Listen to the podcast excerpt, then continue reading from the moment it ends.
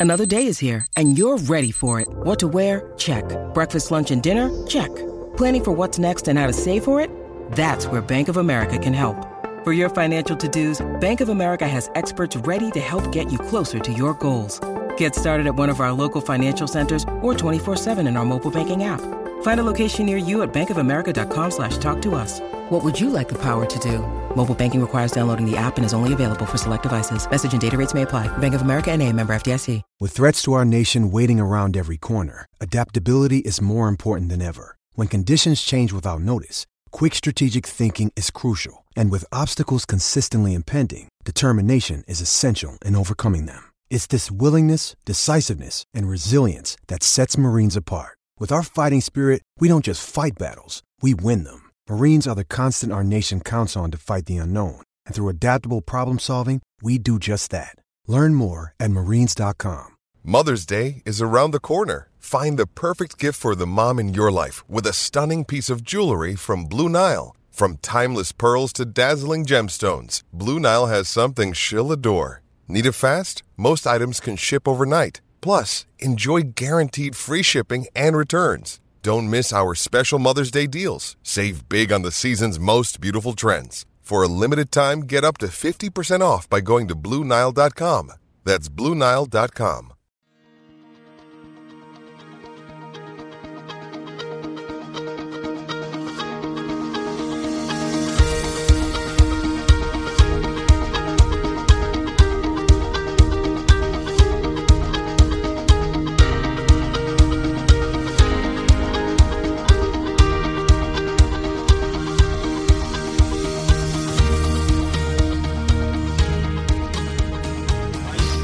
to the sixth episode of the Andy Campbell Championship Show, only on Podcast. I'm your co-host, Si, and I'm joined by uh, an ex-Premier League and Championship striker, played for Cardiff City and Middlesbrough, among others, the legend that is Mr. Andy Campbell. Welcome, Andy. Great Hello, mate. My pleasure, Si. As always. Yeah, so, uh, so today's going to be slightly different because there was no uh, Championship fixtures over the weekend. So no, uh, we'll go from- strange. Yeah, it's, it's, it's international breaks, mate. I'm not a fan. I got to Yeah. be honest. No, I don't like them. I agree. Don't like them. I wish they'd do them. I don't know. Don't know when at the end of the season. I agree. So we didn't have to care about them. We didn't have to watch them. We didn't have to get involved in them, and it didn't have an effect on uh, on the good and the the good and the bad. You know what I mean? The the, the teams who uh, who needed a rest are probably benefiting, but the teams who, who were doing well, we want to see week in week out. They're the ones that we who were who are the one ones are the one the ones who struggle really, which is uh, the disappointing part. Yeah, and I mean, if you look at Cardiff, like they got a load of injuries. They're not in the greatest form, Mm. so it's kind of a really good point for them. And then you got yeah, like teams perfect. like Charlton, Luton, who've come up. They don't Yeah. want to a break now. No, no, they don't. Well, things are, and and their, and their lads, their lads probably no disrespect to those teams that you just mentioned. Their probably their lads aren't going away with international teams as well, so they're, they're going to be training. They're going to have a bit of time off, and it's it's it's bad for them. You know, it's it's it's it's it's it's a funny one because I know years ago at, at times you used to. Uh, if you had more than three internationals in your side, you used to be able to cancel your fixture. If not, you still played the, the game. So maybe they could still play a couple of games, and and uh, and teams can keep this run going a little bit. Maybe. Yeah, because uh, it wasn't too long ago that the championship games used to still play, didn't they? Like Yeah, it used to, I'm sure it used to be three. Used to be three, at least three players, or, or it was up to you if you wanted to cancel it. If you had a if you had a big squad and you wanted to keep momentum and you wanted to wanted to keep things going, then you, you play the fixture and you, and you and you carry on because you know what I mean. It's it's you've got you still got to cram the same games into, into a small small space of time, so you you still got to play the games, and you know what I mean. You, you're wasting a Saturday. You know what I mean. You're obviously wasting a Wednesday and another Wednesday, so it's it's it's it's a good two weeks for a for a, for a full fixture. It's not just a week. You're not missing a week. You're missing full two weeks. Yeah. And the thing is, if you look at like Luton in particular, they um they need to pick up as many points. Well, Charlton as well. They need they want to get as many points as they can, as quick as they can. Um, Yeah, I agree. I agree. So for them to start like they have, they don't want this break. They need to No. keep playing. They need to keep their momentum. Mm. But this such is the way, I suppose. And I guess Yeah. like these days in the championship, a lot of teams have got you know there's internationals in most of them, isn't there? There's it's not uh, you know, maybe ten years ago there was like one or two. Like Yeah. these days. And I think in the championship as well, Si, you know, I mean, the championship's got a lot more competitive because the Premier League's taken over with full foreigners. That, you know, what I mean, Republic of Ireland, Wales, um, Northern Ireland. You know, what I mean, they're full of Championship and League One players. You know, what I mean, especially the the, the Irish sides. Um, Yeah. And it's uh, and it's you know, what I mean, so it probably is fair on.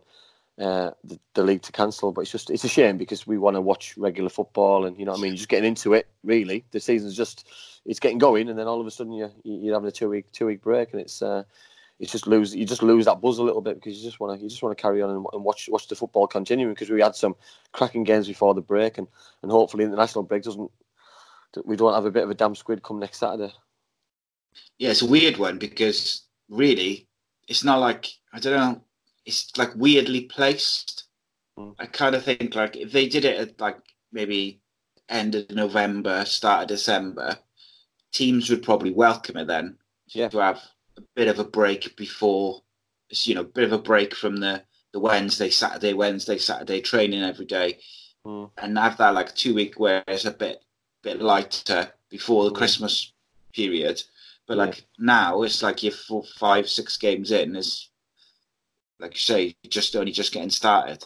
Yeah, it doesn't make sense to me. But you know what I mean. They could have done it six games ago. Could have done it as a before the start of the season. Players players are machines anyway. Now they can they can afford they, they can use it as a pre-season game. They can you know what I mean. And it's or, or like you say, you leave it till a little bit later. It's um.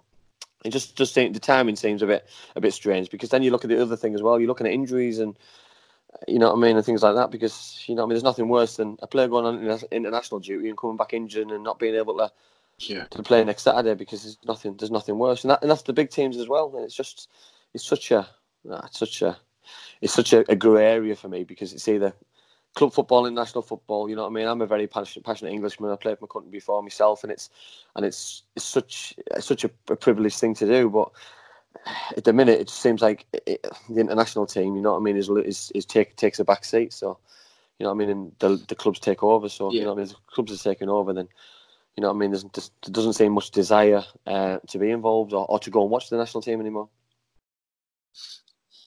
Yeah, true. Um, yeah, so today it's gone from the Andy Campbell Championship Show to uh, the Andy Campbell Football Show, I suppose. Yeah. and uh, we'll we're going to discuss the the home nations results from the past week, latest sort of news, rumours going around, and uh, of course Andy will answer some questions. We probably won't end up going as as long as normal, so it'll be slightly shorter show.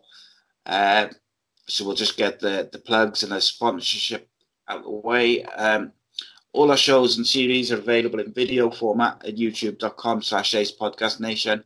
And you can get audio versions of every show at the usual podcasting platforms Apple Podcasts, Google Podcasts, Spotify, Stitcher, TuneIn Radio, and many, many more. Too many to list, but I'll put the links in the description on the YouTube video. You can also find them at the website, which is www.pod.co slash ace dash cast dash nation. Uh, excuse me. And uh, today's show is brought to you by Away Day Apparel. Away Day Apparel is a group of casually obsessed football fans looking to bring something different to the wardrobes of like-minded people with football music and weekend carnage high on the agenda. They're edgy, controversial, but most importantly, current, from t-shirts, polos, shorts to hoodies, jackets and accessories. Stick with them and they aim to bring you terrace wear that will turn heads and provide the cutting-edge look that we all crave. Keep an eye on them and they'll keep an eye on you. Good gear, good prices. Big fan I am, as I say every week. So, let's start games. So obviously there was uh, the two Irish sides played Thursday night. Uh, Republic of Ireland drew with Switzerland. Yeah. Um, It's a late, late, uh, late equaliser, but and scored by David McGoldrick as well. Yeah. Um, I think it's a good result, idea. Even though it was a home game and they want to be looking to win. Switzerland are a tough. Switzerland is a tough side, and I think, I think, and I think at the minute with the, with the amount of Swiss players who are in who are in British football at the minute, I think uh, it makes it even harder, makes it tougher because they know the games. You know what I mean? They know the games inside out. You know what I mean? It was a British lad who scored who scored the goal, a centre half, and um, and to be fair, it's it's it's tough for the Republic of Ireland because they haven't got the um, the players of, of, of the past. They haven't got the Robbie Keanes. They haven't got the Damien Duffs and, the Roy Keanes alike, and it's uh, and the Shay Givens, and you know what I mean. The the the focus is on lesser players. I know that sounds a little bit disrespectful, but that's just the way of the world at the minute, and um, and they're going through a little bit of transition, and they've just got to get used to it and and hope that um, and they can they can do like like what Wales did um, last the, the summer of the year and and, and, and achieve a, a major tournament because uh, that's the holy grail and that's what that's what the country wants them to do. But it's just going to be a tough ask because the pools which which the countries get into and, and put into at the minute is just is just ridiculous. And you know what I mean the the toughness to get out of groups. You know what I mean. I look at the England group and. Uh, you know what I mean? It's just a walk in the park for them because yeah. you know what I mean. The, the seeded, uh, top seed, and you know what I mean? And it's just it doesn't seem fair for the other nations in my in my opinion. But you know, I mean, when you when you when you're up there like like, like the Belgians, and, and you and you can just you can just more or less pick your own teams if you want if you want to play because it's just it's, just, it's so easy for the minute to qualify. Well, so yeah, you're right. And this has always been a gripe of mine for Wales is that they've always got this hard group where with difficult places to go. Yeah. Um. So Ireland, the top of their group, Switzerland are on eight in third with a game in hand, um, Yeah. which would obviously take them sort of joint top. Um, but like they got Denmark, Switzerland, Georgia, and Gibraltar. Mm. So like those that sort of top three is strong. So Yeah. you know, it's a tough group because only two I think go through, or sometimes I think it might be one, and then the second qualifies for the playoff. Yeah. It's a tough group, and there's no. I think even the the whipping boys of yesteryear, um, like your Luxembourgs and your San Marinos and Azerbaijans, and they are better than what they were ten years ago. Yeah. Um, Hundred percent. You know, they some of them can play a bit of football, but you know, by all accounts, the likes of Ireland and Wales, you know, they should be beating those teams comfortably. Um, Wales, Wales always seem to struggle with the kind of supposed lesser teams, mind. But you know, Ireland put themselves in a good position. Um, They're giving themselves a chance. I know. I know Switzerland have got a game in hand in the group, which will put them level on points, and obviously Denmark have got some on paper. They've got a really good side, but they're flat to deceive. You know what I mean? Like uh, like quite a lot of European sides do, and it's um, you know I mean. They've, they've given themselves a good opportunity because if they if they if they don't finish top in the group and they can finish second, they'll give themselves an opportunity to go into the uh, the playoff, and and obviously it depends who they're going to get.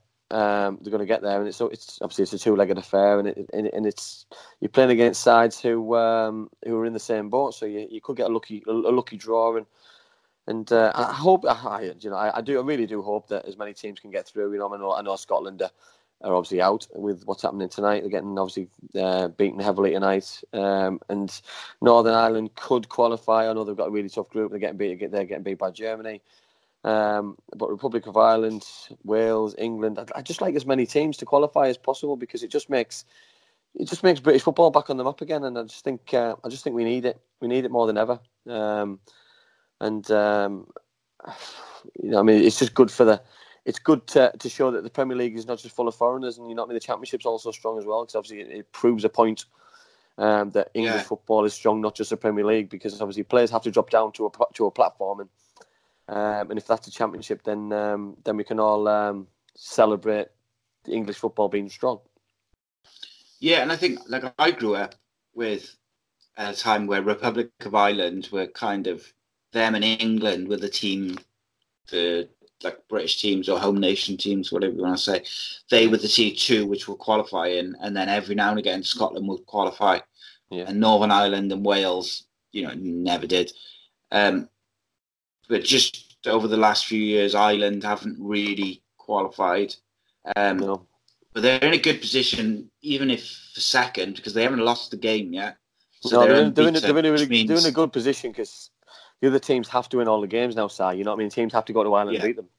They're in a position where they can uh, probably afford to draw against a, a Denmark or a, or a Switzerland like they did the other night. Because if they're if they'd if they'd have gone and beaten Switzerland, then they'd more or less booked a place in, in the playoffs. You know, in at minimum. You know what I mean? So they're that far away now. They're that close. You know what I mean? And and hopefully they can get over the line because, like you say, I, I was I was saying, you know what I mean? The John Aldridges and the Kevin Sheedys and they were probably stronger than England at the time because You know what I mean? I remember the they beat England uh, quite comfortably at Lansdowne Road, and you know what I mean. They were always the, the nemesis of England, um, and it was just uh, it's just nice to have as many teams as we can. You know what I mean? I know England and Wales had a had a bit of a ding dong in the night in, in in the last tournament, and it was it's nice to see. And we we all want it. We all want it to happen. You know what I mean? We all want each. Yeah, well, not everybody, but I, I want us all to do well and and to go as far as possible. Because if England can't win it and and, and go as, poss- as far as possible, I want to see other people. Um, I want to watch other players that I know instead of watching the the Frances and the Hollands and the Germanys who are all going to be strong, always going to be strong. You know what I mean? I'd like to uh, to see a home nation team do really well, like Wales did in the last one. Yeah, and to be fair, the Ireland, Ireland play Georgia away next. If they mm. win that, um, and the, and there's a winner between Denmark and Switzerland on the same day, yeah. it means they only need two draws from their last two games. Yeah. And they probably which, should. Well, they should beat. They should beat Georgia as well. But you yeah, know, like, and and, and you probably speak to every island fan in the world that you know what I mean? They'll that's they'll probably let themselves down on the, on that stage because the the pressure's on now. You know what I mean? The pressure's not normally yeah. on them, and they normally upset a few teams and some of the big sides. And you know what I mean? This time they're expected to go and beat a little a little nation, but Georgia in Georgia can be can be a little bit uh, dangerous as well. Yeah, when Wales qualified, um, because they put themselves, you know the pressure's on then as you're going through the group because yeah. people expect you to carry on that start. And uh, and obviously in Wales's case, they hadn't qualified since the fifties, so it was such a big thing that it becomes even more pressure, mm. and each game becomes this like just cauldron of pressure and anxiety. Yeah. But, uh, um, next up, Luxembourg 1 0.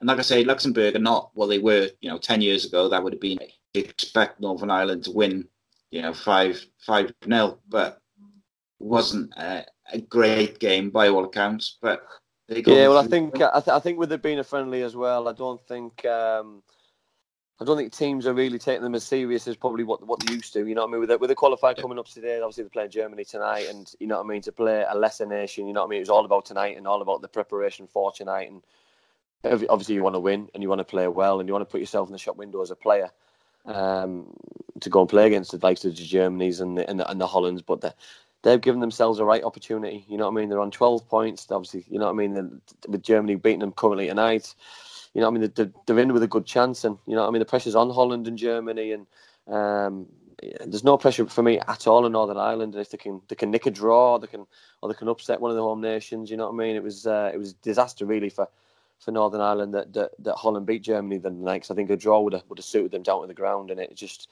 uh, it was a it was a it was a fantastic game. So I've seen the highlights and you know I mean for Germany to lose three two was a nightmare for them. Um, but for Holland, it gave them an opportunity now to, to go and progress and and and to, to, draw level points once they once they play the game in hand.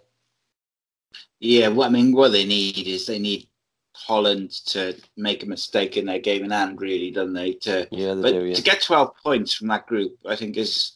Oh, if know, somebody if somebody just said you know, 12, 12 points after after five games, you'd have, you'd have snapped their hands off. So they've given themselves a great opportunity. You know what I mean? It's like you say nowadays. You know, if the, the, that that that group on table when it when it first came out was was horrific. You know what I mean? It, it couldn't have been any worse. You know what I mean?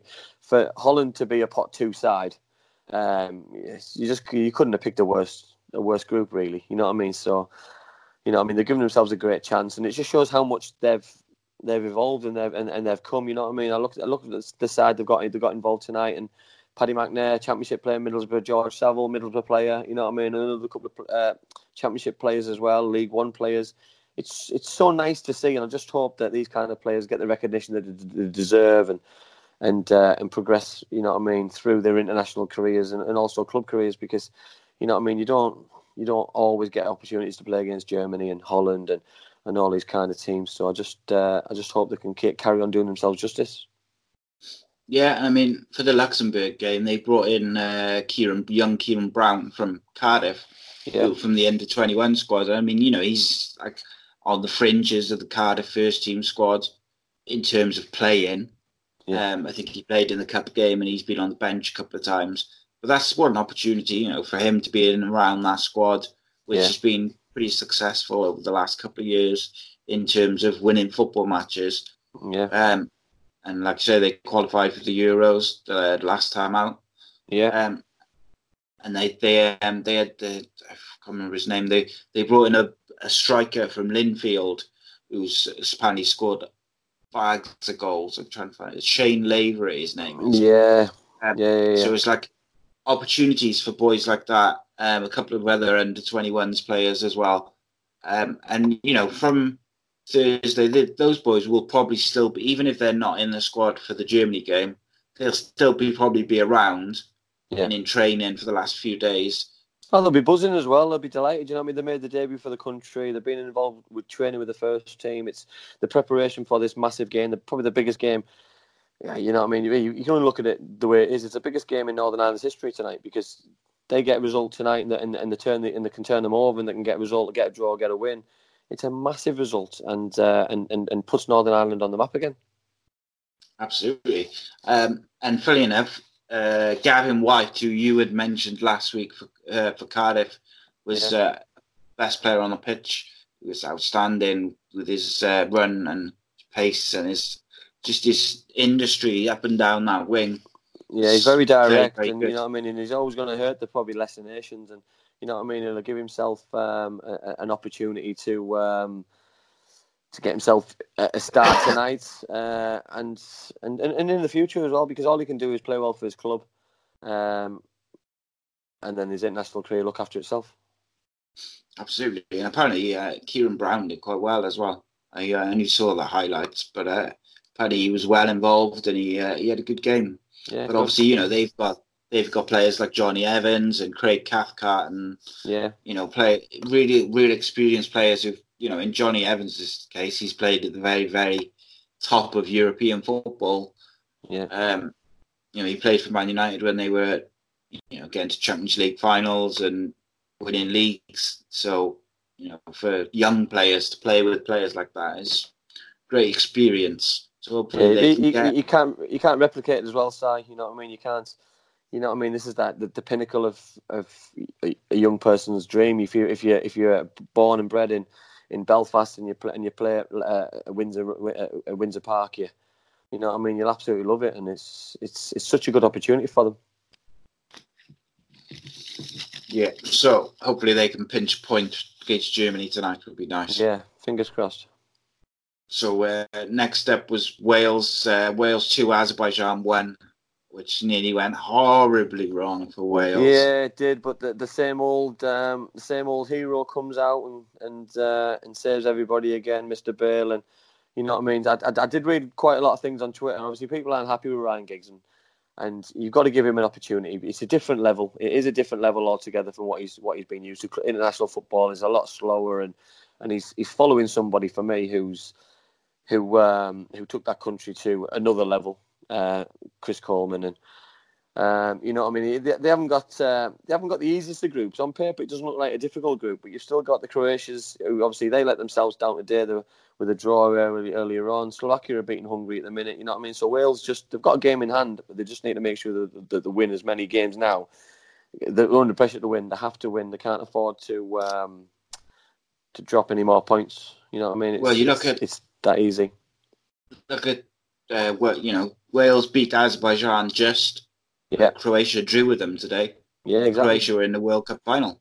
Exactly. mean- So, it, doesn't doesn't turn out to be a bad result in the end. So you know, I mean, you've No. got to, you've got to take it as it is, and you know, what I mean, you can only beat in front of you, and you know, what I mean, we mentioned before about whipping boys and Azerbaijan, probably five, six, seven, ten years ago, they'll have been whipping boys, but now they can defend, they can keep the shape, they can have a formation, they can be hard to beat, and they'll take getting beat two one. You know, what I mean, that'll be a success for them. They'll get they'll take drawing one all because.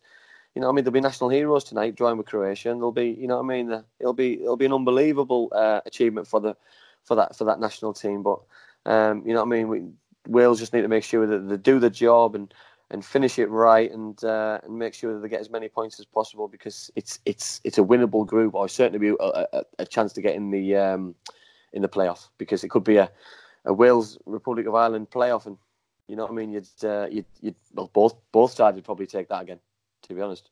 Yeah, and the thing is, Wales Wales got a, such a young team, um, like ridiculously young. They've got like, I think the only reason their average age is probably over mid twenties is for players like uh, Joe Allen and you know Bale. The rest of them are very very young. Yeah. Um, yeah, I believe I think they're winning at the moment. So I mean, Yeah, winning one, winning one 0 uh, James scored an absolute worldie again. So you know what I mean. The, the future's Oh, yeah. bright. Uh, future's bright. Um, you know what I mean. Obviously, Ryan Giggs will love him. He plays for Man United. He's, he's similar to himself, beating players and, and scoring world class goals. So long may that continue because we're all football fans and um, and we all want to we all want to watch things like that. gotta gotta give him time, especially with a young squad. Um, Give him time. Let him build. Let him build.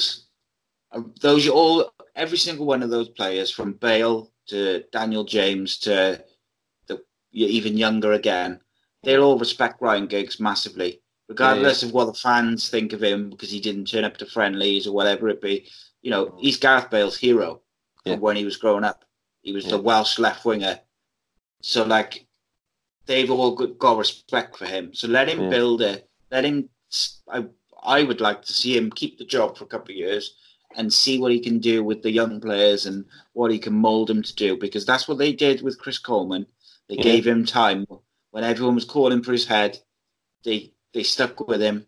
He stopped using kind of Gary Speed's uh, formation and tactics, which he felt like he had to stick with Yeah, and he started he switched to three sort of three five two or what you know his own formation because it was slight variation of three five two but he switched to his own formation his own tactics picked the players that he wanted rather than what he kind of felt he should be picking and look what happens you know it's no one's they haven't no one else has done that for Wales in all you know in all these years so No, the thing is, also he's got he's got to be given he's got to be given time to make his own mistakes as well. You know what I mean? He's Yeah. got he's got brand new players to work with, and these these these players could turn out to be in four years' time in, in the next tournament more successful than the previous ones did. And you know, I mean, forget the Gareth Bales. You know what I mean? Because the focus in the last tournament and this qualifying tournament is the Gareth Bale, this Gareth Bale, that. But who's not to say that it could be a, a Wilson? It could not be. It could be a James. It could be somebody else. You know what I mean? Instead of just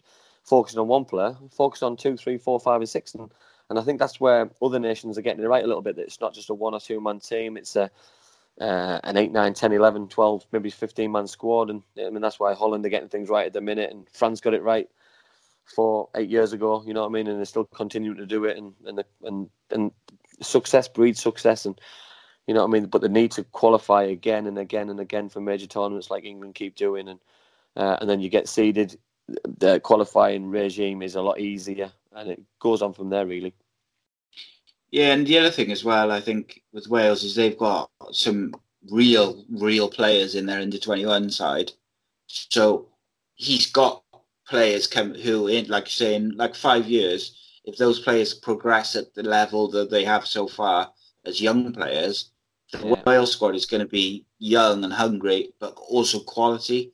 Yeah, yeah. So if they've had Giggs in place for two or three years, those players will all play the way he wants to play. They will all be comfortable with him. They'll all have been involved in the squads because he's bringing in the young players. And it's like, you got to just, you know, who else are you going to put in charge, really? Yeah. Well, They they're, they're all put- they're all the same age size, so they're all coming up together, like you say there. You know what I mean? Yeah. Say say say the sack Ryan Giggs and they bring in somebody else. That somebody else is still going to pick the same kind of players on the same formation potentially as, as, as Ryan Giggs has just done. So, you know what I mean? You Well, in know what I mean? fact, He's, he's a it? legend himself, so he deserves an opportunity. And what you might find is the new manager might go back to the kind of 28, 29 year olds who are knocking about the Championship and League One. Yeah, Welsh players rather than focusing on your Daniel Jameses and your Harry Wilsons and your I uh, agree. Saying, saying they're not ready. Saying, saying they're Yeah. not ready yet. You know what I mean? I don't want to blood them yet. You know what I mean? It's we qualify. We need we need experience, and you know what I mean. If they're good enough, you know what I mean. Same as you know, Daniel James. He's signed for Man United. He's good enough. He's playing week in week out. He's scoring. He's got three goals in the Premier League. He's certainly good enough. And he's certainly ready to go and be thrown in this na- international stage because he's probably playing with, with better players on a um, on a Saturday afternoon on a at Old Trafford. So you know what I mean. He's he's, he's certainly not going to be intimidated uh, tonight and or when he plays against um, other other other nations. absolutely. Yeah, I think Wales is still in with a shout. Um, But Yeah, it'll be tough. It'll be tough for them, but they've got Pretty much got, got, to win got all their games. Yeah, they've got a chance. Yeah. Uh, so then Scotland lost one, uh, two one to Russia. Two one Friday against Russia, yeah, and, and obviously they're getting um, they're getting heavily beaten tonight against Belgium, so that's uh, that's them that's Yeah, them that's them out not qualified. I, d- I do feel really sorry for uh, the likes of Robertson and um, uh, McGinn from Aston Villa and and other couple of players because the opportunity of international football and recognition is just never going to be there for them because the era that- that they're currently playing in, you know what I mean, with the with the rankings and the way that the system works, qualifying is just going to be impossible for them to ever get because they're they're, they're probably pot three, if not four now, uh, because of how poor they qualify. And you know what I mean. You you could end up getting the group of death where you, you're getting three monsters in your group, and you know what I mean. You could end up getting an England, another British side, like like like it's happened to them in the past, and and it's just a it's just a dead dead starter before it even before it even begins. And I do feel I do feel disappointed for them, but end of the day, it's um,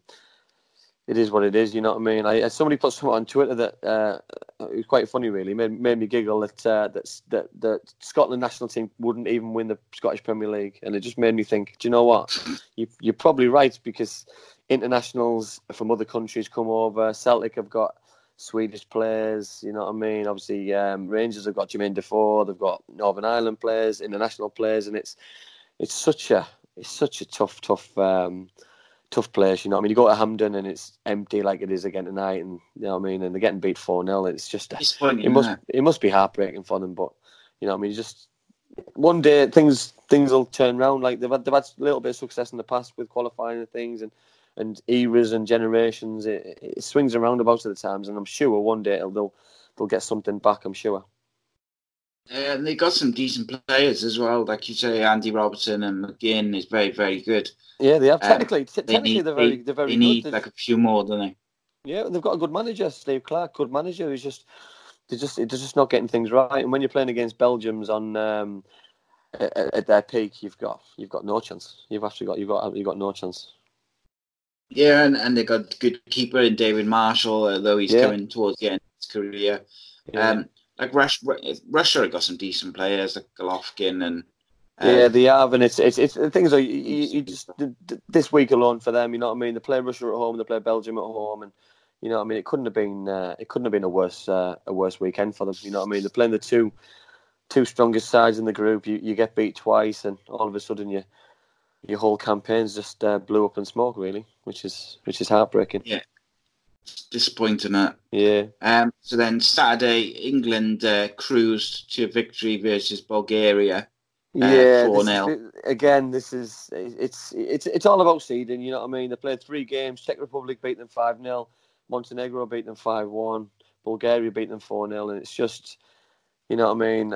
You're on about you're on about one man one man teams and and and, and things. You know what I mean? If uh, you take uh, Harry Kane's goals out of the England side, all right, a lot of penalties out there. Minute you take Raheem Sterling out of the England side as well. You know what I mean? Those two players, the goals. It'd be interesting where the, where the goals would come from. You know what I mean? Because those two alone have have banged. You know what I mean? Nearly every goal that England have scored over the over this campaign. And, um, you know what I mean? And the, the joy to watch it, it's it's it's it's brilliant to watch them go forward. They create a chance. You know what I mean? But it's just there's just no real buzz or excitement to to, to watch international football, and it's um, you know what I mean? Uh, it's it's like I don't know. Sometimes it even looks as though the players aren't that bothered that, about playing for the country. That's what it seems. I don't know what it is. It's just there's just something missing for me from international football. And you know what I mean? Even when we're scoring goals and winning 4 0, no one really looks like excited that we're winning 4 0. It's just, it's like an expectation. And, and I'm, I'm not getting that carried away. I don't, I don't get that buzz.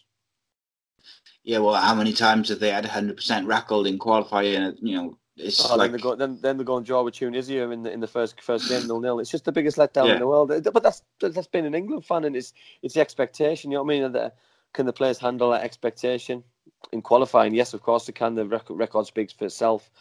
Can they do it uh, on the biggest stage in, in, in the Euros and the World Cup? Yes. Well, the facts say no. So you know what I mean. I hope that one day that that, that changes because I would love to see my country lift the World Cup in my lifetime. But you know what I mean. I, I'm not sure that's uh, ever going to happen. thing is, they get in the qualifying group. They could literally play like their third string and probably still win the group hundred percent record. Quite They, comfortably, yeah. You look how deep deep their their squad is or how, how you know what they got to pick from, mm. and it's unbelievable the the, yeah. the, amount of talent, and even then, the young talent in the under twenty ones and the under nineteen. This again is you know a lot of them are playing first team football, and mm. it's just a big pool to pick from. Yeah. And then when you play teams like Bulgaria, you know Bulgaria have been quite tidy over the over the years, but I mean I know. Well, I, I, was, I was, I was, I was, I was just shocked. By, I, was just, I was just shocked how poor they were, though, mate. To be honest, I was, um, you know what I mean. They, um, they did. They shocked me. They shocked me with, um, with just they couldn't keep the ball. They couldn't really seem to defend. It was just, um, yeah. End of the day, you know what I mean. You're playing against probably England's, um, England's peak peak side at the minute. You know what I mean? Like from my era, you know what I mean. The Paul Gascoignes and the John Barnes and and these kind of players, you know what I mean, they're my heroes, you know what I mean? But results speak for itself, and Harry Kane's goal record for England is absolutely phenomenal, and you know what I mean? And when you've got somebody like that in your side, you've, how can you not win football matches? You know what I mean? How can you not score goals? And when you're playing at Wembley, um, in front of the size of the crowds, what they are, and you're playing against the Bulgarians, obviously they play Kosovo tomorrow. Um, you know what I mean? And I, I, I do fear for Kosovo tomorrow because you know what I mean. England are scoring freely you know what I mean? And even if England let a goal, and I still expect England to score at least three, maybe four or five. So it's it's uh, it's always a it's always a decent watch, but without getting that excitement which I want or I need, I think, to watch England regular. Yeah, so it's just that expectation rather than excitement of what's coming. Yeah, I'm not I'm not looking forward to the game tomorrow. The game. yeah, I'm not looking forward to get to watch it, but I'll watch it because I'm passionate English Englishman. I'm just I just there's just I don't I don't know what's missing. There's something missing for that for that excitement. You know what I mean? But I, I don't know what it is. I'm, I'm, more excited about the the season starting again the following Saturday than about England game tomorrow. And I think that's I think that's probably every football fan. Every football fan's the same at the minute. That the club football takes over. Yeah, it's it's a shame in some ways because you know you you want to see the you know you want to see fans be passionate about international football and their countries and the, the qualifiers, but equally, unless well, particularly for English English fans, obviously the qualifiers for the, likes of Wales and Ireland, yeah. they're a bit more, you know, exciting and you're yeah. a bit more into it because it's like touch and go. Yeah. Whereas you know England is very much, you know, they're going to qualify, so it's almost like it's friendly. Yeah. Do you know what I mean? Like in terms Yeah, no, hundred percent. Yeah, no, I agree. I agree. And, it, and the thing is, I think it, it, everything's built up for the World Cup, so you, you or the or European Championship. So you, you, you're not getting excited until the major tournament starts, and then you're that excited, uh, and then it's the biggest letdown ever. And then you just think, well, I'm not going to get excited in two years' time because I know what I'm going to expect, and then you you forget because it's been that long.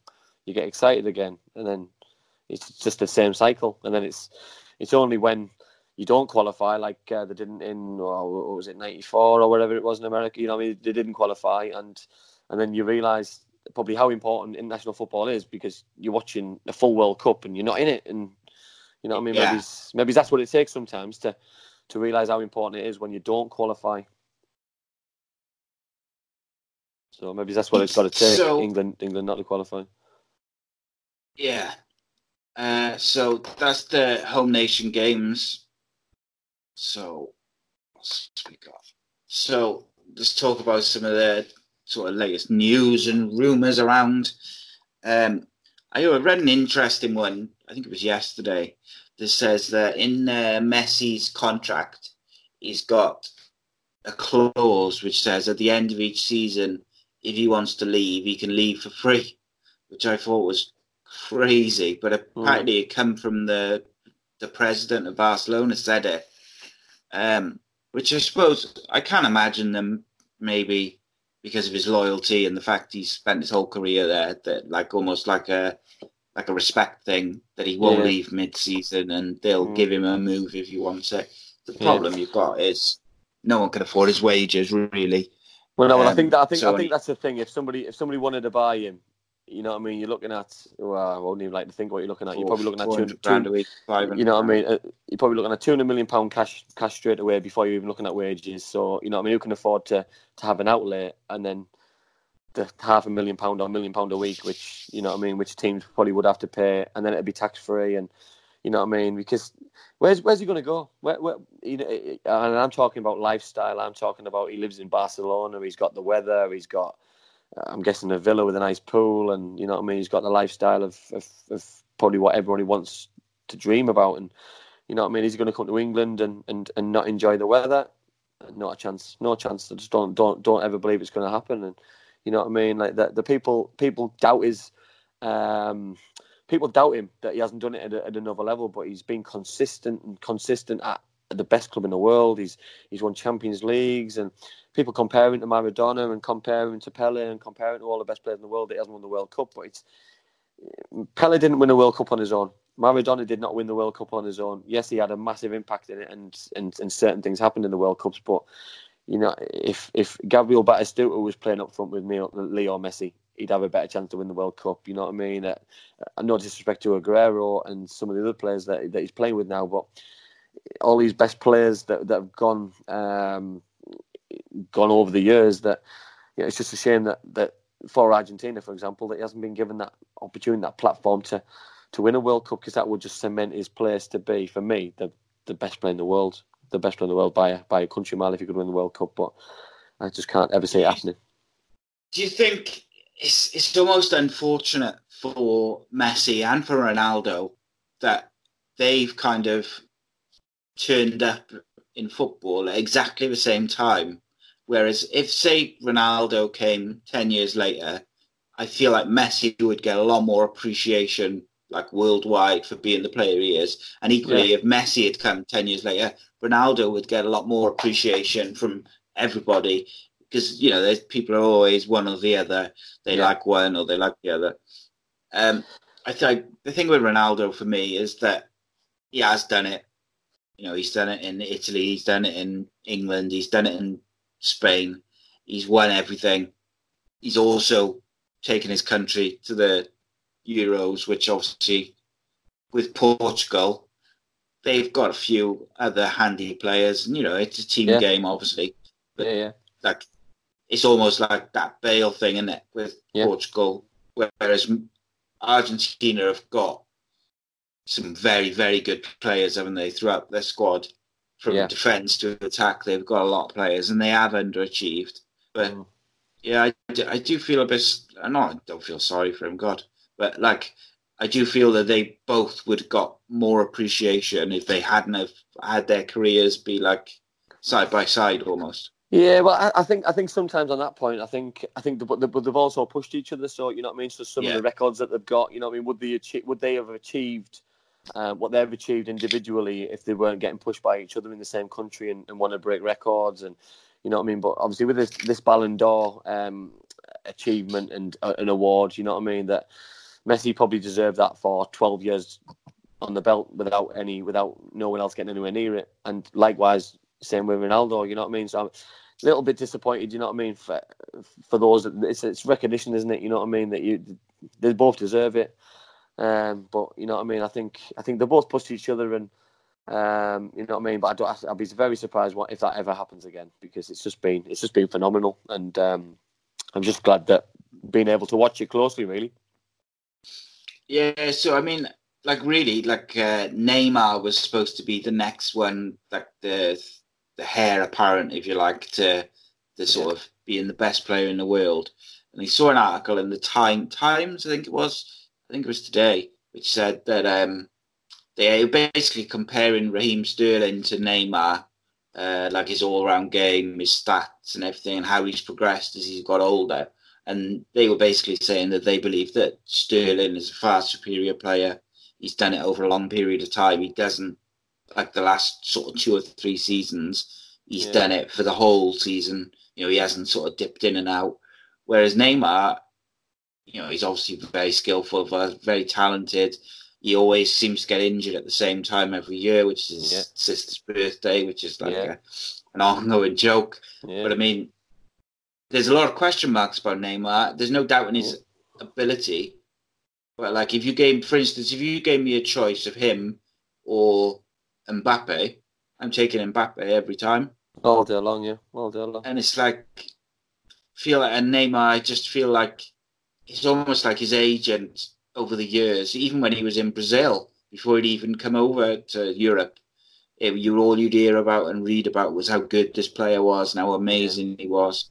And you know he's done some special things. Don't get me wrong, hmm. but I feel like he hasn't really done. Maybe it's because Messi and Ronaldo have set the, the level so high that you play for 50 games a season, you play well in 49 of them, and score over 50 goals a season to be considered the best. But you just mentioned it then, Osai. You've just mentioned you mentioned the word stats, and for me, stats stats taking over the world because stats.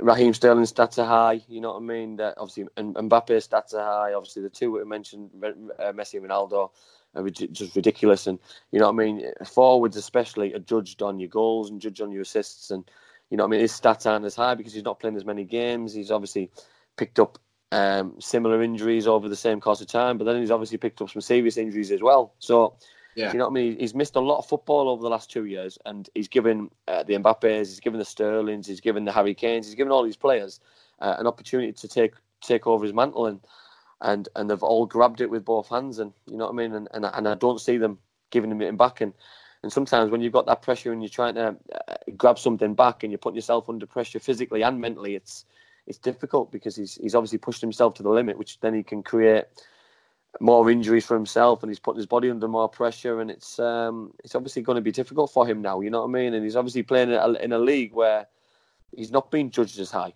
You know what I mean? Because he's he's in France, and unless they win the world, unless, unless they, unless they win unless they win the Champions League, I don't think you can put him in the same category. You know what I mean? Because Ronaldo's won the Premier League. He's won various cups in Spain. He's won the Champions League. He's he's won Serie A. You know what I mean? He's won the Euro, the European Championships. He's you know what I mean? Mbappe's, you know what I mean? He's he's he's he's he's young. He's hungry. He's he's moved from A to B. He's got himself an opportunity, and and he's taken over. And you know what I mean? He's he's the one for the future. And you know what I mean? He's you know, I mean, he's exciting. He's got pace. He's he's direct. He scores goals. He's he's French, which I think helps at the minute with um, with how well they play and the way that they play and how expansive they are. And he's and he's and he gets you gets you excited. He gets you to want to watch football, and, and that's what you want. And you know what I mean? If if the, if I had to pick three, Neymar wouldn't be there. You know, he wouldn't be in my in my top three. And you know, I mean, that's a shame that because, like you say, you know what I mean. All these exciting things what we heard from Brazil and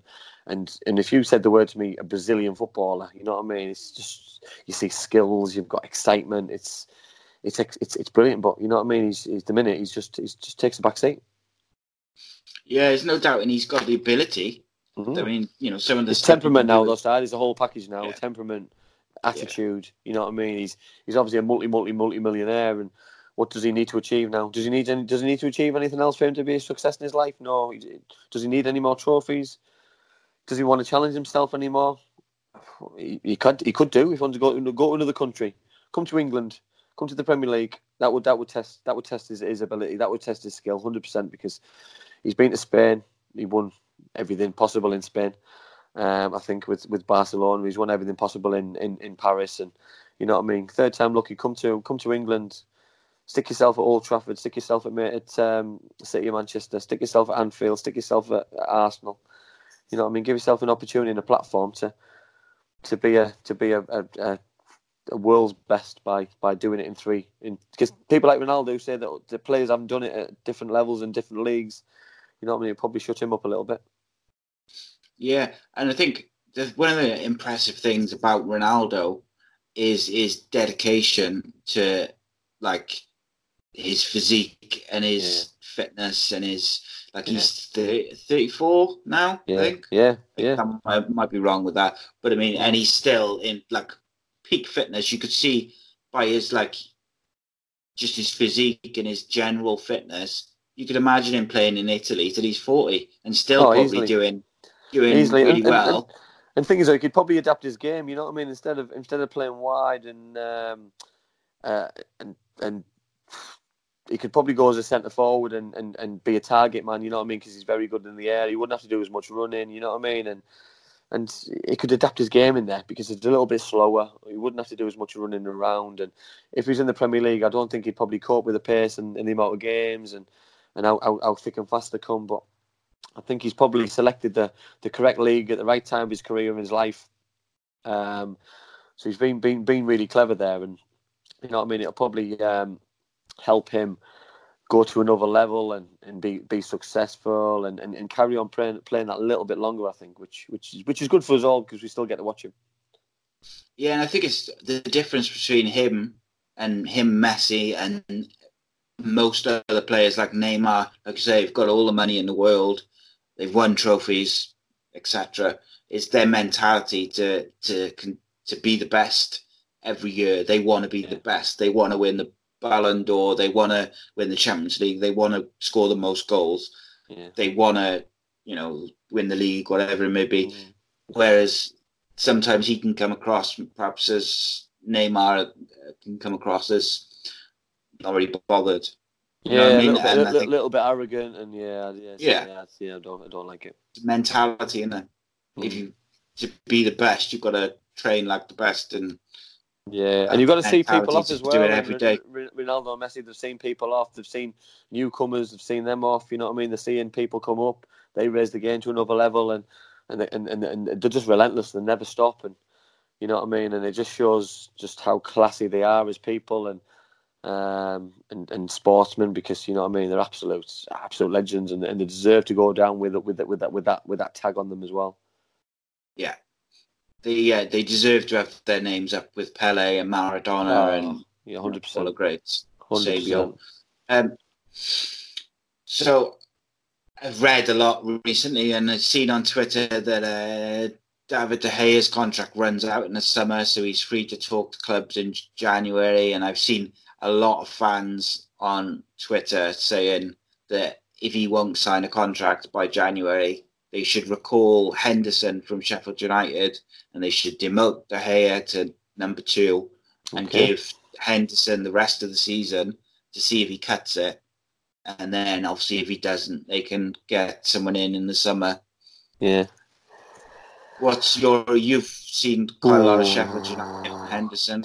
What would you say? Yeah, yeah, yeah. The thing is, though, he's, he's, he's an excellent goalkeeper. Um, you know what I mean? I, I, I do think uh, to throw him in the deep end though at Old Trafford uh, under all that pressure, ah, a, a, little bit like a sink or swim moment. You know what I mean? Uh, you, you, could you could go down um, from Schmeichel to Van der Sar to Mark Bosnich to Van der Gouw to Taibi, you know what I mean? Over the years, they've had some international goalkeepers. All of those goalkeepers, including David De Gea, have all made horrendous mistakes at Old Trafford.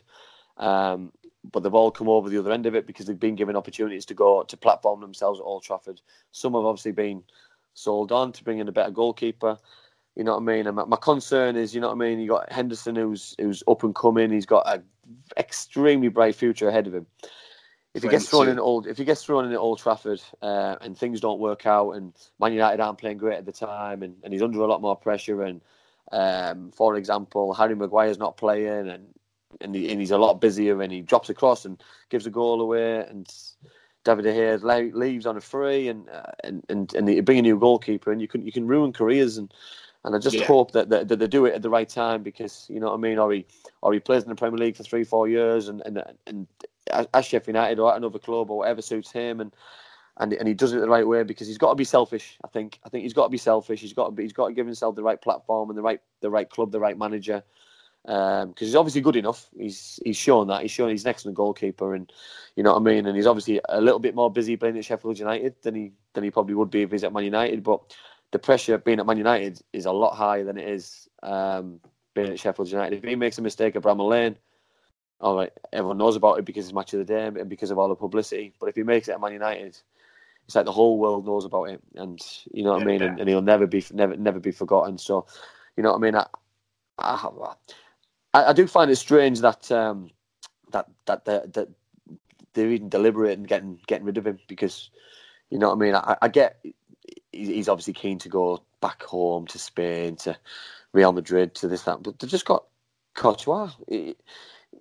Yeah, I, I, I, I, can't see those two battling out for one place and the club spending that much money on both goalkeepers unless the plan is to get rid of Courtois. You know what I mean? Will Will Man United swap swap swap them both both over? Yeah. Courtois come to England, go back, go to Old Trafford, go to Man United. It's just it just seems ludicrous because where else is he going to go?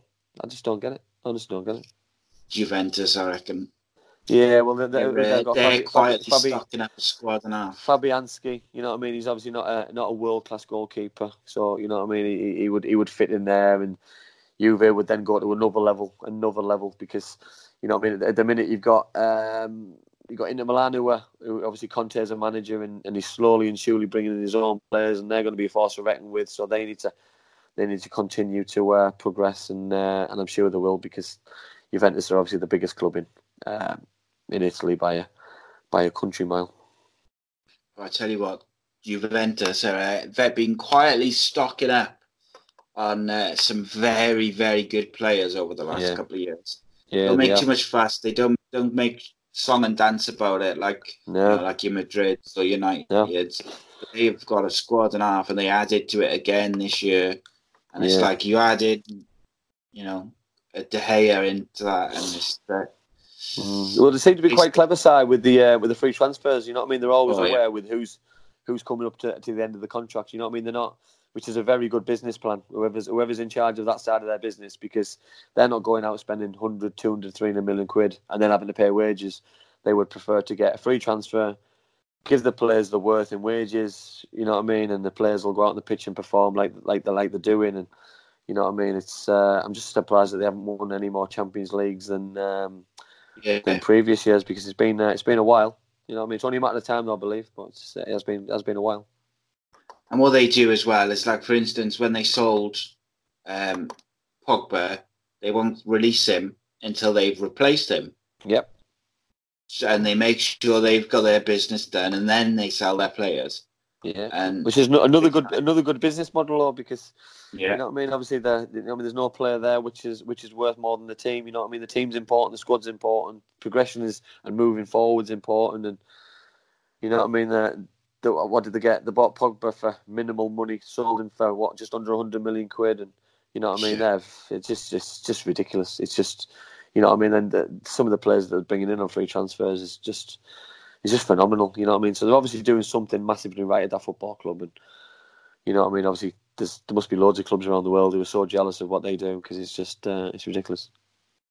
their squad is ludicrous. They got like de Ligt, uh, Bonucci, Chiellini, Sandro, Danilo. So say as a back five. Then they got yeah, Can, uh, Pjanic, Pjanic, Pjanic, Aaron yeah. Ramsey, uh, Rabiot, uh, Matuidi, Khedira, Ronaldo, Douglas Costa, Cuadrado, Dybala, Mandzukic. Mandzukic, never yeah, ending. it's, just, it's, it's never ending. You can only Pick play eleven line. players. You can only play. You can only play eleven players. You can only have. You can only have three subs coming on the pitch. It's just, you know what I mean. You can only pick twenty five players for a Champions League squad. You know what I mean. So you're going to have international world class players, not even in your squad, and it's such Mm. a.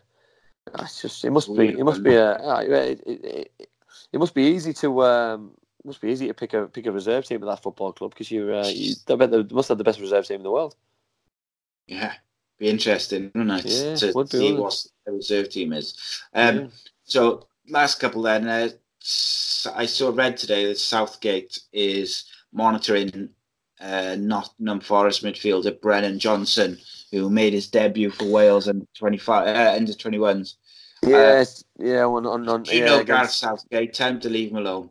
Yeah, well, I I do find this I do find this very strange though because obviously you know what I mean. It's uh, the boys obviously chose chose to play for Wales. You know what I mean. Obviously the rules the rules have obviously changed over the years, and I'm not a big fan of the of the of the change. You know what I mean. Nowadays you can live in a country for so many years and be able to change alliance. You can play for a country at a certain level and then go and play for um, the full squad. It's just a joke. You know I mean. Once you decide to play for a country at whatever level, if that's 21 or full squad, you're there. You've decided then. You've decided once you put that shirt on and you sing the national anthem, you've decided to play for that country for the rest of your footballing career or sporting life. And whatever decision you make is the right decision. You start changing like alliances and the, the Declan Rices of this world who went to Ireland and then came back to England. You're probably not going to come across a more broad uh, Cockney person than Declan Rice to go and play for Ireland and come back to play for England. I just think it's a bit of a joke, and you know what I mean. I'm I'm English. I could have had I had an opportunity to play for Scotland uh, through grandparents and stuff, but I wanted to stick it out and, and give it a go with England. It didn't work out that I got a full squad and got placed in the full squad in, in, in for England, but I could have played for Scotland in the full squad. But I wanted to do it right. I was born in England.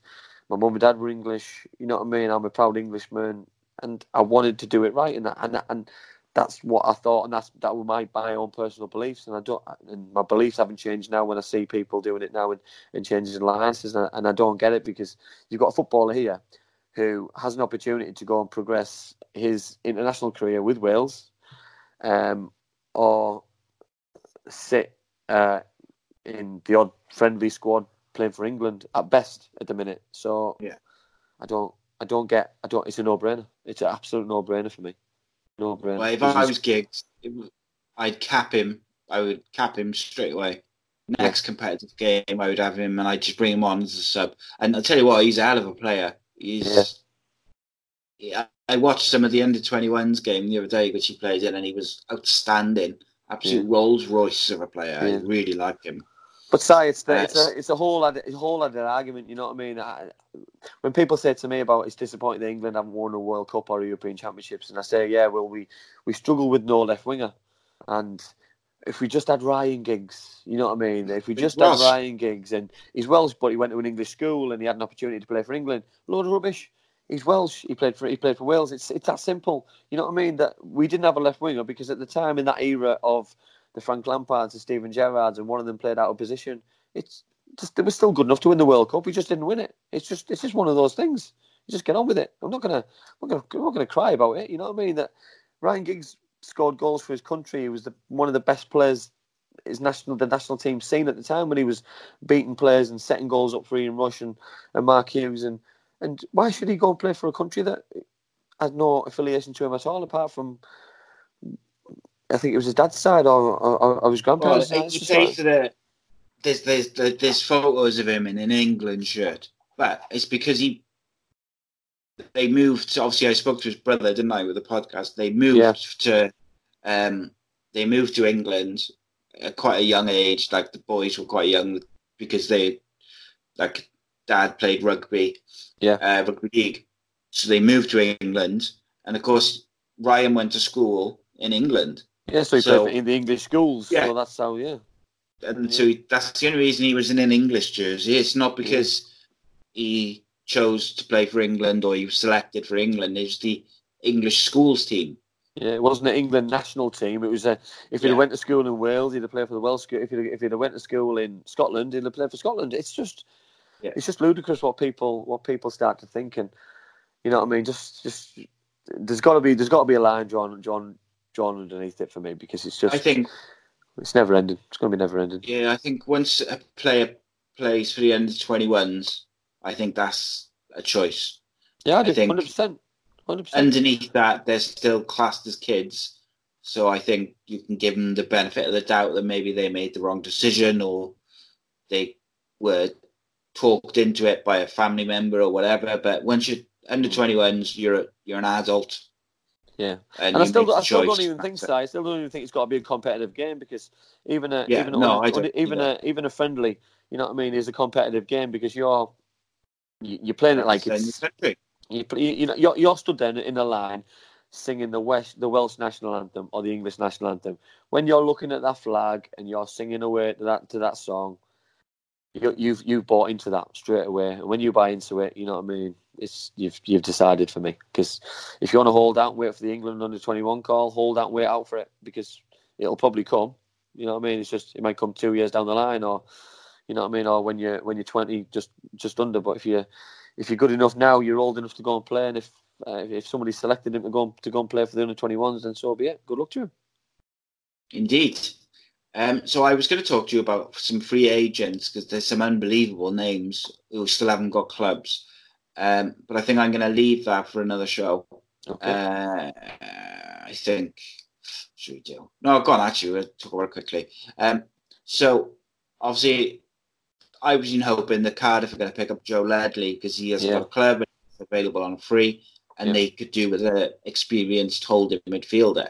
They still haven't, and it looks like Warnock has kind of distanced himself from it a bit.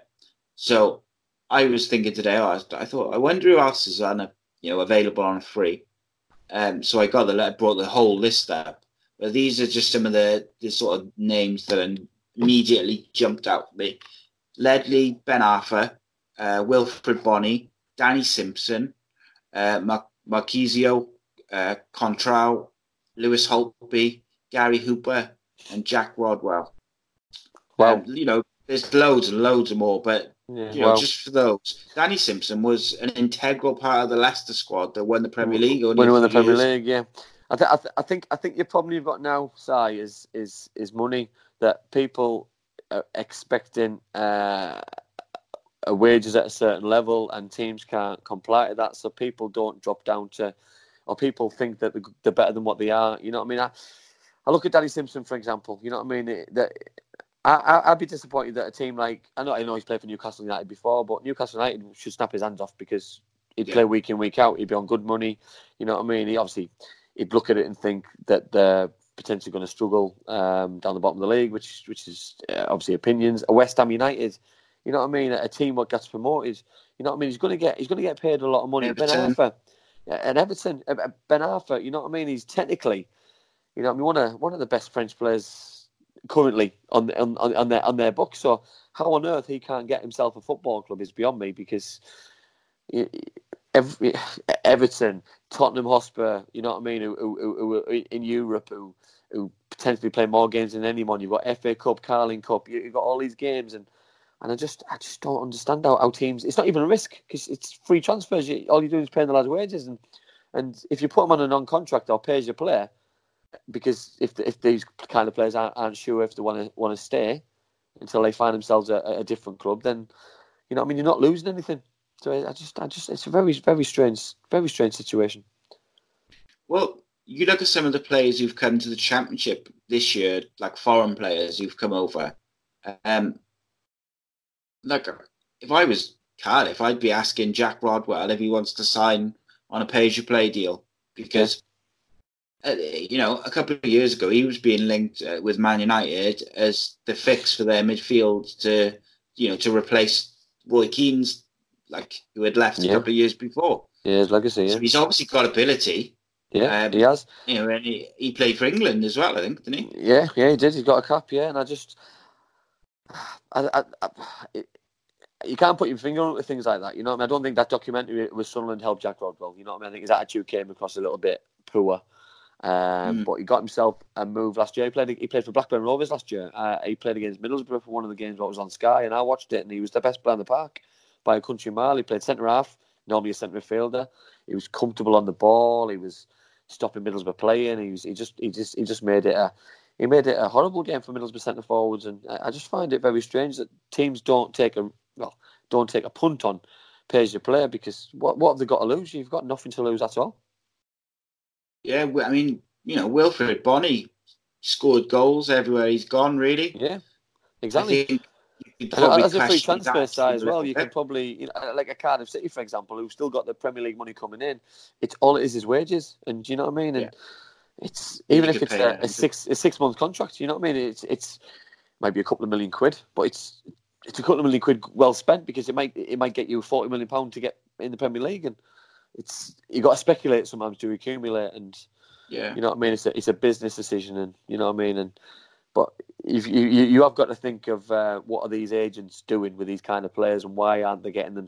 Why aren't they getting their clients football clubs? And um, what's the stumbling block, or what's the what's the decision behind them not working? Because if you worked in a shop, you wouldn't not work. You, you, it just doesn't make sense yeah. to me. You know, I mean, these these players are footballers. They want to go and play football on Saturday afternoon. What are they doing on the Saturday? What's what's so important and so more interesting than than playing football in front in front of 20, 30, 40, 50, 60,000 people? Because you know what I mean. There's people who would give the left leg to uh, to be back out on the pitch, and you know what I mean. I, I would love it. I would absolutely love to be playing back in front of a crowd like that week in week out, and you know what I mean. To not be able to, to not do it, it's criminal.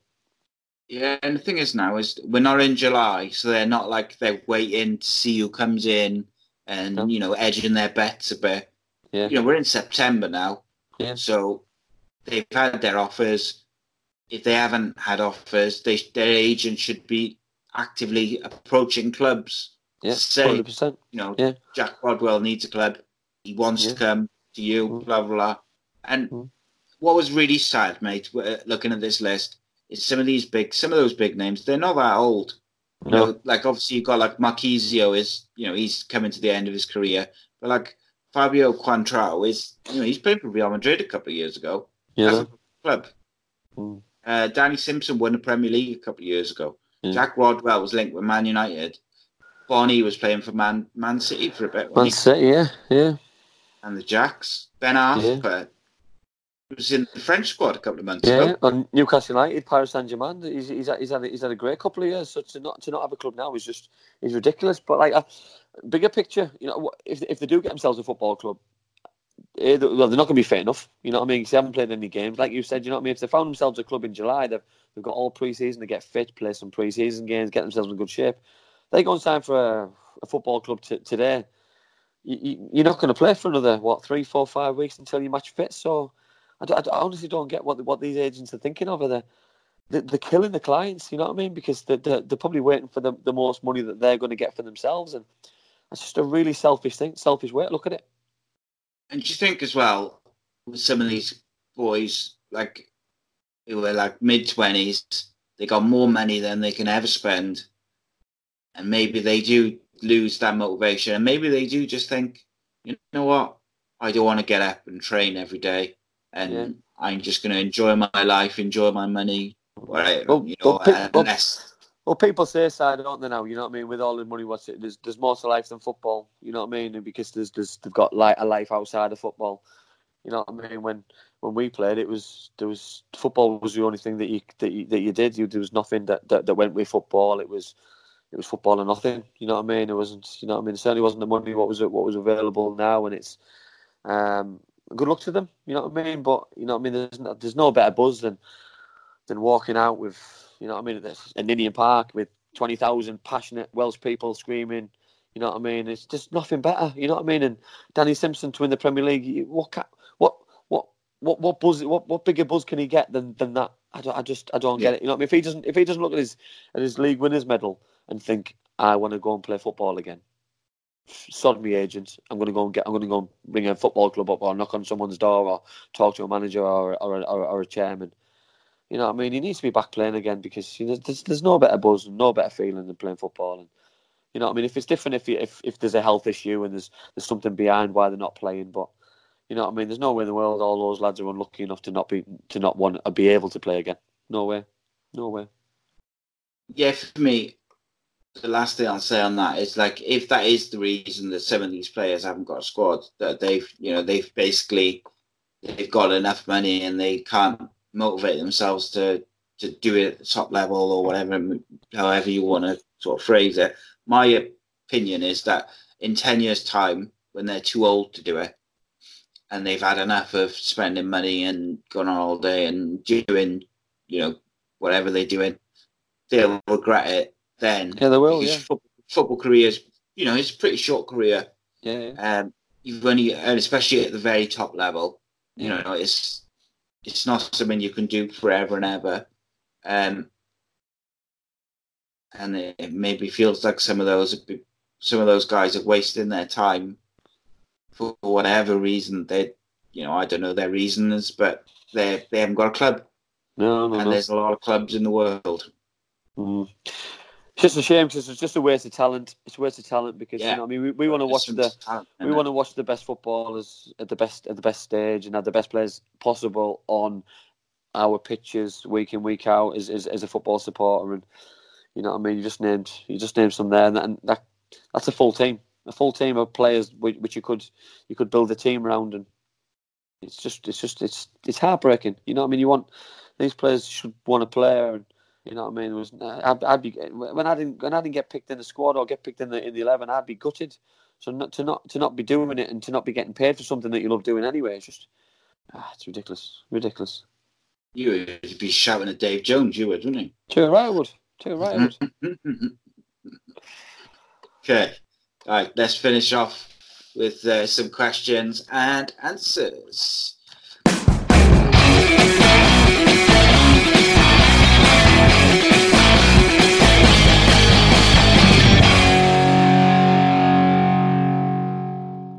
Okay. First question: What happened to your eye?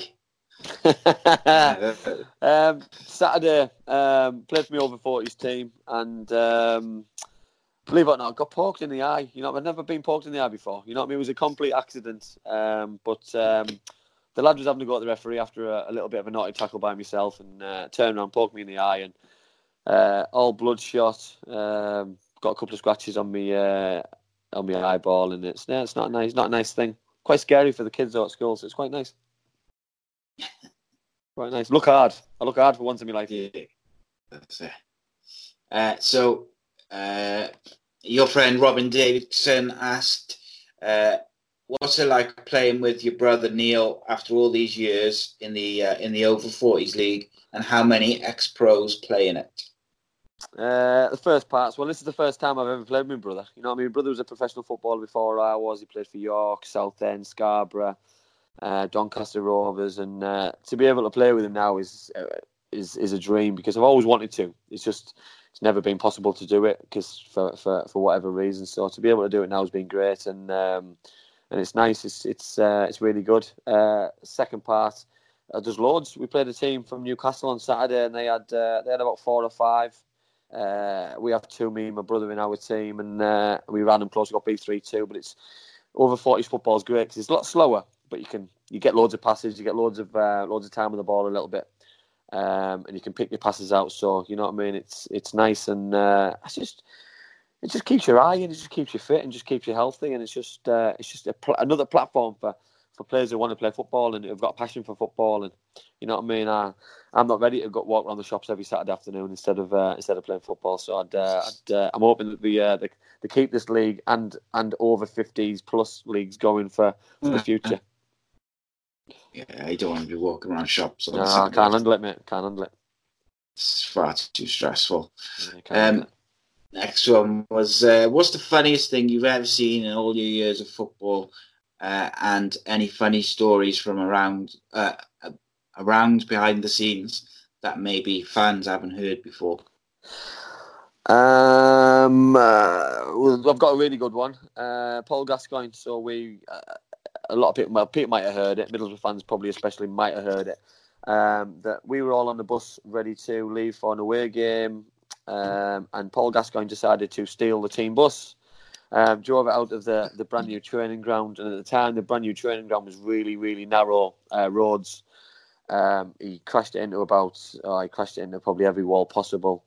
Uh, wrote the bus off. Um, and, yeah, it was, uh, it was, it, it was really funny. It was really, really funny at the time, and then you realise that um, the seriousness of it, that obviously Yeah. what what went with it, because the bus driver ended up losing his job, and Oh no way! because he left his keys in. But he left his keys in every Friday. It's just this this Saturday, uh, this Friday, Friday afternoon that Gazza thought he would uh, he would steal the bus, which yeah, it wasn't um, it wasn't great. Yeah, that- it wasn't. Uh, That took the edge off the story, wasn't it? That the guy lost his job.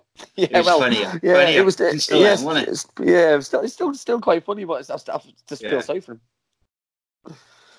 But no, I think everything revolves around people like Paul Gascoigne. You know what I mean? You you've got an era of when football wasn't as serious, and you know what I mean. I remember, I remember, I remember going to the training ground one day at Middlesbrough, uh, and at the time, Paul Gascoigne lived with Andy Townsend. He lived with Paul Merson, which is straight away is a is a is a bad combination. You know what I mean? And I remember there were uh, there were, you know, I mean, I got there at what quarter past nine, and they were they were already downstairs on the training pitch with Chris Evans, Jimmy Five Bellies, and they were um, they were recording um, a TGI Fridays five aside competition. They were all doing naked football, and I just I just couldn't believe what I was watching. I was just like, this is this is my football club. You're my heroes. You're my you know what I mean. You're my dad's hero, and you- you're down there with uh, with no clothes on playing football. And it was just it was just like the, the, the maddest thing I think I've ever seen in my life. But always uh, always good for a laugh, and then and then just comes up like he's done nothing wrong because he's just a big kid, which Yeah. yeah, it's just it's just fabulous. though. It's great, lovely.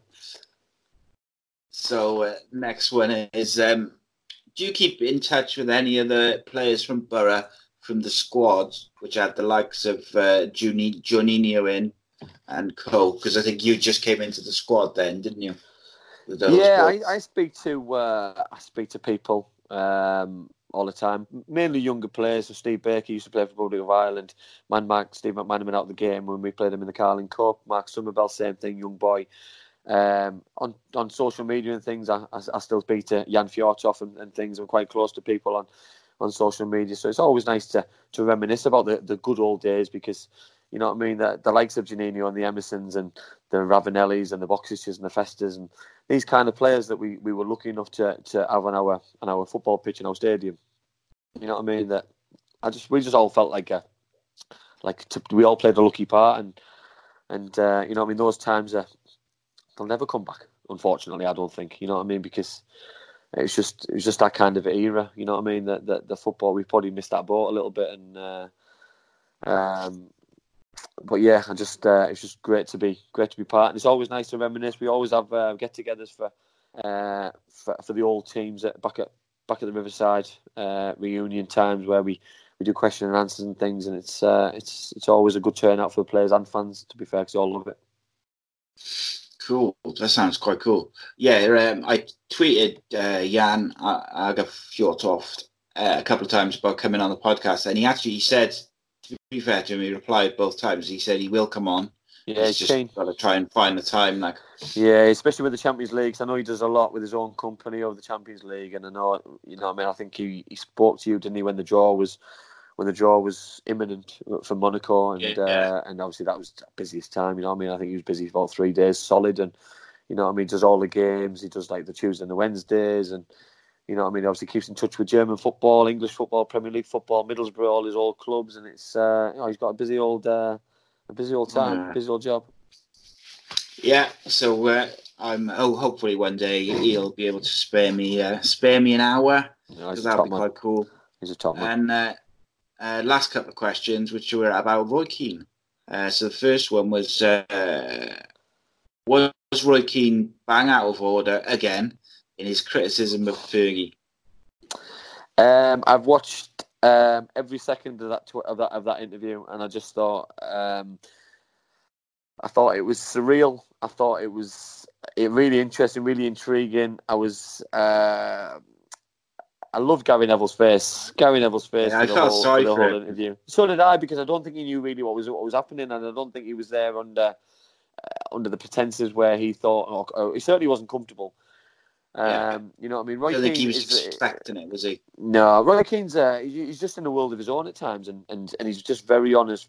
Probably he's too honest, and uh, and probably some stories which uh, which are told don't need to be told and don't need to be told yeah. again. As I said, you know, I mean, there's things what happen in the changing room, um, which should stay in the changing room. Um, and you know, I mean, to come out publicly in a public forum to do it. If he's listen, if Roy Keane wants to sell a book and and puts that story in a book to to, to sell a book, I've probably got no no qualms in him doing it. But in a in a public forum like it like, like it was. I think you know what I mean because it was it, it, became a little bit of a joke that people were laughing, probably uncomfortably at some of the things what what were being yeah. said, but it just became a little bit of a joke. And you know what I mean. I, you know what I mean. He was he's talking about one of the most or the most successful managers in British football, and you know I mean. I do find that that was a little bit disrespectful, and you know I mean. The class of '92 with all those all those young players, and they all looked up to Roy. Um, I just thought it was a little bit disrespectful, and you know I mean. He's he's very uh, forward, Roy, in in what he does. I played against him. I spoke to him. Uh, I respect him. I think he was a cracking player, um, but I do think he was out of order. Yeah, talking about players and talking about um, the manager. You know, I mean, the way he was because things get said in changing rooms, in interviews, uh, get misinterpreted as well. Um, but you know, I mean, to come back out and make it make a joke of it, I think was a little bit out of order yeah, it did need to be dragged up again, did it really? And I think I funny, funny enough, um, I don't read a lot of uh, like football or biographies because I feel a bit like they're quite a lot the same.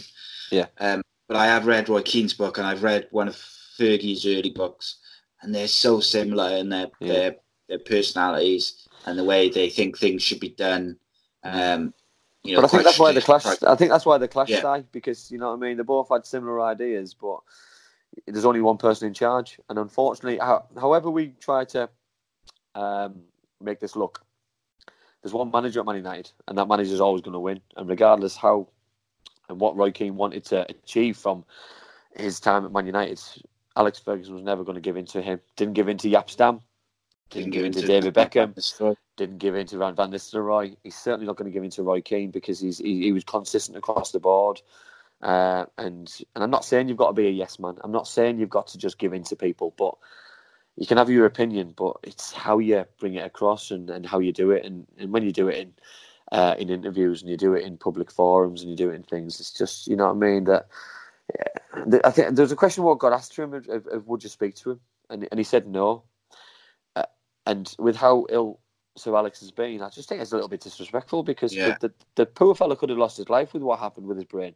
And I just think, you know, I mean, you've got to show a little bit of respect because it was Roy, it was it was Sir Alex who brought Roy to English football uh, to Man United, sorry. And it was Sir Alex who gave him an opportunity to be one of the best midfielders in the world. And if it wasn't for, for Sir Alex Ferguson, would Roy Keane have been the best player, one of the best midfielders in the yeah. world? No, he wouldn't have been. been. You know what I mean? So you've got to you've got to look at you've got to look at the bigger picture, and the bigger picture for me is the respect, and you've got to respect him for what he did for you. And you know, what I mean, you might have had a fallout in the end, but the respect is that he brought me here and gave me a platform to play, stuck me with all these other world class players, and future England internationals and, and, and things. And and he won trophies because they were both winners, both winners in the in the in the, in the right. And you know, respect respects given and respects earned. And if Roy Keane wants respect given back to him, he's got to he's got to give it out as well. Yeah, indeed, absolutely. And the second uh, second question about Roy was uh, why hasn't he made a good manager? As he seems to have all the tools as I just said, he's very similar uh, in how he comes across in his books uh, to Fergie. Yeah, so that's, that's, that's, it's a massive, massive shock for me that because he's obviously tried. He's tried at Sunderland. He's tried at Ipswich. Um, he's now gone obviously in, in, into being a number two with uh, with Martin O'Neill and things, and and gone down that route, and obviously tried to learn maybe he's a, a, different a different way and a different avenue before having another crack at it. And I hope he succeeds because um, I would like to see I would like to, to, to see him given another. He's a winner. Everyone wants to see a winner. His interviews are always electric after a game. His pre his pre-match conferences were, were, were, fantastic. He he loses a plot on the touchline. He's passionate. You know what I mean? So I, I, I would love to see him given another opportunity, and, and, I, and I would certainly back him and, and be excited to see it happening because you know what I mean? I would. I, I think he's still got more to give, and uh, and I'm, it's a shock to me why he hasn't been a success because uh, he's worked with Brian Clough, he's worked with Sir Alex Ferguson, he's worked with um, foreign managers, uh, Trapattoni Island, he's worked with uh, Martin O'Neill, so he's worked with some excellent coaches, managers, assistant managers, Steve McClaren, um, etc. You know what I mean? Some excellent world class footballers. So I think it's probably will be one of the, his biggest regrets that he's not succeeded as a manager as yet. Yeah, well, when he came into Sunderland, he won something like twenty games on the bounce. Yeah, he did he great. Yeah, he got in. promoted and, and he took, he just... took him from bottom to top, didn't he? Yeah, yeah, um, it just um, didn't happen after that. Yeah, it's a weird one. Maybe he's a bit too forthright and uh, a bit too honest for today's player. I wonder. Yeah, um, I think maybe if he was a manager, like when you were a player, I wonder whether he would have had a bit more success. Whereas now, yeah, possibly. You know, a lot of these players they get everything done for them. Like the young players, they get everything done for them. They got loads of money, and I just think it's just almost like you can't even shout at them if they're not doing their job properly or yeah, well, maybe, get the hair dryer out, can you? Maybe, maybe, maybe it's maybe that's quite a big a big bugbear for Roy. That you know what I mean. He sees he sees all um, all the money what people are, what the players are earning, and, and, and, they can't motivate themselves. Where you know what I mean. He was earning a ridiculous amount of money, money when he played, but he could always motivate himself to yeah. be um, to be the best player that he wanted to be. And maybe maybe that's maybe that's the maybe that's the big big picture. Could be. He's one of the most unselfish players uh, I ever watched. Actually from a yeah. team point of view. Yeah. Saw him sacrifice himself many a time. Um, so yeah, okay, that's uh, that's today's show, and uh, yeah, just a little bit different because we didn't have the championship games to discuss. Thank you for joining me, mate. My pleasure, mate. Enjoyed it. And uh, you can find Andy on Twitter at Andy Campbell thirty two. You can find us on Twitter at acecast underscore nation and facebook.com slash acecastnation, uh, youtube.com Ace Podcast Nation for the video versions and audio versions at all the usual podcasting platforms. Thanks for joining us. Thanks for listening. Thanks for watching. And uh, we'll see you next Wednesday for the championship review when the games are back. Hopefully. Cheers. See you soon.